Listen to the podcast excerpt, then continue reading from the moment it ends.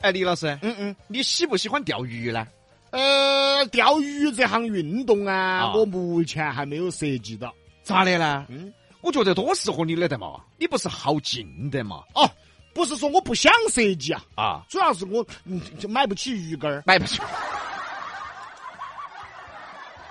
你也不晓得现在那个钓鱼的装备，我跟你说贵得起飞啊。这倒是，嗯，现在的鱼竿儿啊，少则几百，动辄上千。是关键它不只用一根鱼竿儿的嘛啊，，对呀、再加上一些配件。如果你还要夜钓，还得准备帐篷，好几千甚至上万就搭进去了。所以说，比哥啊，我们这些哪儿敢去钓鱼嘛？对的，现在钓鱼比吃鱼还贵得多。但是我们也不是说买不起鱼竿儿，我们就不去钓，嗯，也可以跟比哥学噻，说啥子呢？不拿鱼竿儿就去钓鱼，你先等会儿吧，我我不拿鱼竿，我咋钓？我钓啥子鱼？我他钓的美人鱼，哎，李老师，哪儿来的美人鱼呀、啊？这一捞起来一看，小布；神经病说你，这儿捞起来钓起来一看，唐妈；你走开去！这儿钓个美人鱼钓起来一看，老 张，你走走走走，还冲你乐呢，嘿嘿嘿嘿嘿。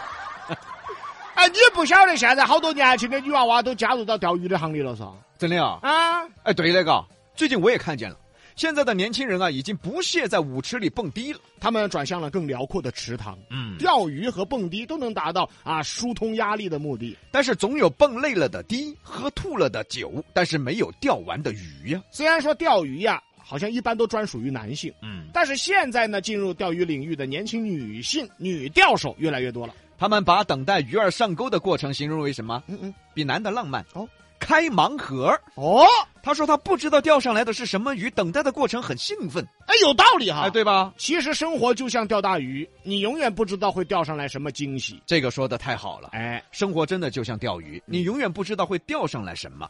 对的嘛。嗯所以，比哥啊，嗯，你不带鱼竿儿去钓鱼，哎，你也永远不晓得会钓上来啥子美人鱼。你拉倒吧你。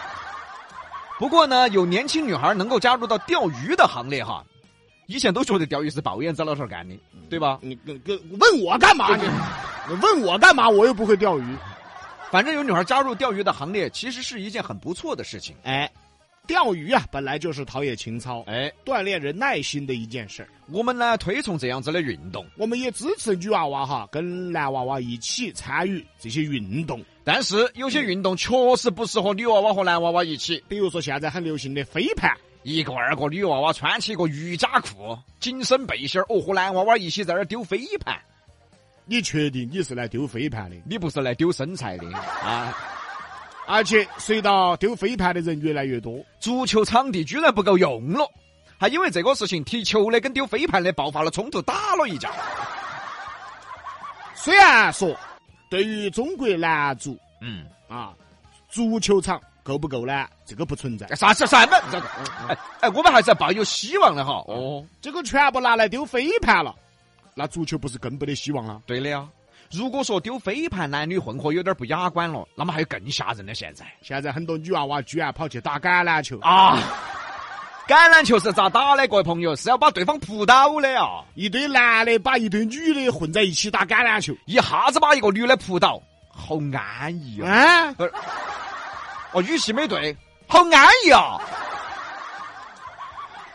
是有点安逸。 你啥子？啊 虽然说女娃娃呢投入这些激烈的运动呢，我们支持，哎，比如说你要飞飞盘啊，你要打橄榄球都可以。哎，只是希望两点哈，第一，着装，哎，你毕竟是来运动的，有的还穿超短裙哈，他这个他这是在运动来上班儿的感觉，啊。不是那啊他他他是来秀身材， 秀身材。材啊，秀身材，你想嘛，他那儿甩飞盘，穿个超短裙啊瑜伽裤啊还垒起垒起的，他那儿一跳一跳的，把那飞盘一甩，哪个接得住呢？ 对不对？你能不能穿一个普通一点的运动衫？啊，你这样你你丢出去的盘接盘侠都接不住。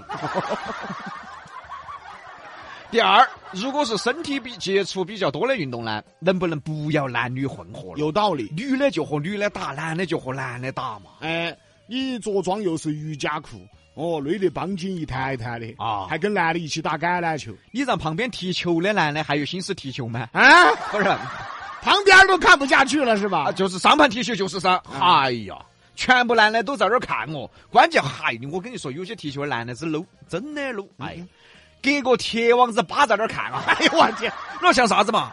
就跟那笼子头的狼看吃的一个感觉啊！那你在干嘛呢？我肯定不像他们噻，哦，你没看。我是走过去坐那儿看的。哎呀，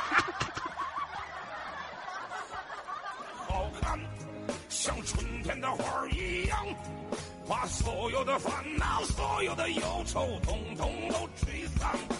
你笑起来真好。经常我们听到一些人说一些什么熊孩子啊，哎呀，这个娃娃太不得家教喽！比如说李老师小时候，全城楼的大人都说这娃太没得家教了。等会儿，你等会儿。哦，全层楼都说啊，我没家教啊我估计我都没家，我都，我干什么事儿了？我怎么全民公敌呀、我是，所以有时候呢，真的为李老师抱不平啊。嗯家教是啥子？就跟李老师说的，有家才能教啊。对我不对真的不 得家，你这是为我抱不平啊！啊你这是不是抱不平？你这是要报 销我，给我不得家，好有道理哦。但是你觉得，家都没得，哪来的家教呢？ 啊对的呀、啊，去，给我孤儿，我 你是咋孤儿哦？ 你是孤灯仔，大家好，我是只干了成都古登仔。不是我的意思是啊，大家随时都在说家教，那么家教到底是什么？哎，对喽，那么说好的家教它又是什么？给大家分享一个新闻啊，嗯各位来判断一下这种家教到底是好还是不好。呃，在河南郑州，嗯，一个二十二岁的女生啊，外出吃完饭回家，妈妈呢居然手持酒精检测仪守在家门口等女儿。女儿一进门就要呼气检测，看看是否有喝酒。最后检测结果达标之后，妈妈才放心让她进来。擦酒驾 算？第一次听说还有查酒驾才能回家的。这个女孩就表示啊，说自己家教比较严，不敢晚归，说妈妈要让我结婚之后才能喝酒虽然说女娃娃确实不该多喝酒，啊。尤其现在嗯，晚上外头吃烧烤啊，小心点儿。对，哦，但是规定啥子结婚过后才能喝酒，这是啥意思啊？对的呀。你不喝酒，哪个跟你结婚呢？啊，说什么？不是啊啊啊，那个你听我编，不是啊，别别你听我意思是啥哈？你听啊，啊啊多参加聚会才能认识更多朋友，啊啊啊！才能有更多的选择面。哦哦哦，但是参加聚会就免不了喝酒，别人都在喝，你一个人在那儿不喝，问你为啥不喝，你说我们妈说的，喊我结婚之后才能喝酒。 你说身边朋友是不是会把你当怪物 看？就这么大一段圆的，累不累？对， 累。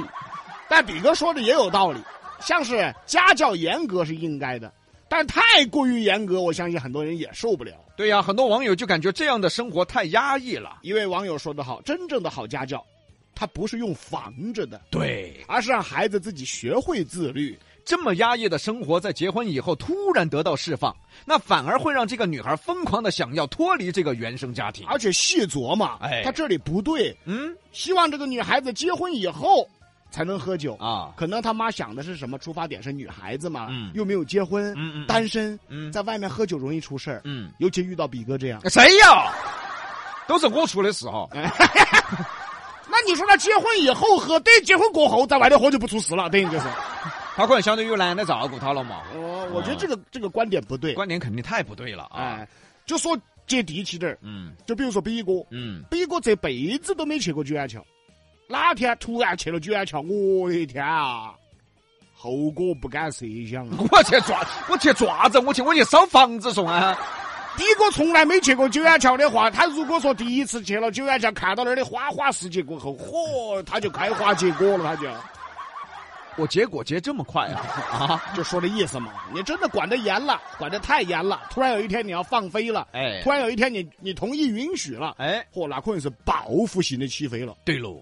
其实好的家教啊，我们只需要从小告诉娃娃哪些事情不能做，给他画一个圈圈。哎，只要在这个圈子的范围以内，随便娃娃咋个放飞。就好像这个女娃娃，嗯，你可以让她喝酒，但是你要让她晓得，喝到啥程度就不能喝了。而不是十点钟在门口拿一个酒精探测仪在那儿等到起。不晓得的，以为他妈是交警。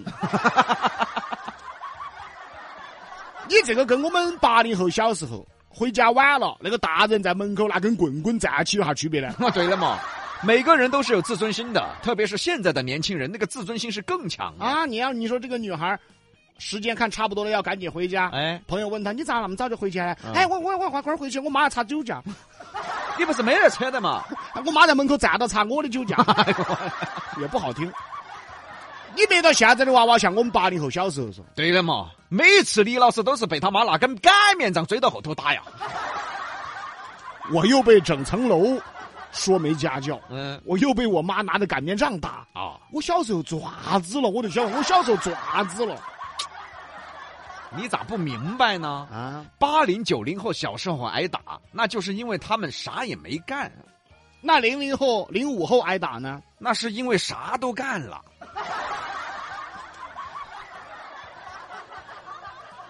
不要去细琢磨啊！提醒大家不要去细琢磨啊！就说到这儿吧。你不提醒，没人琢磨。西南三口碧阳秀八六幺二零八五七。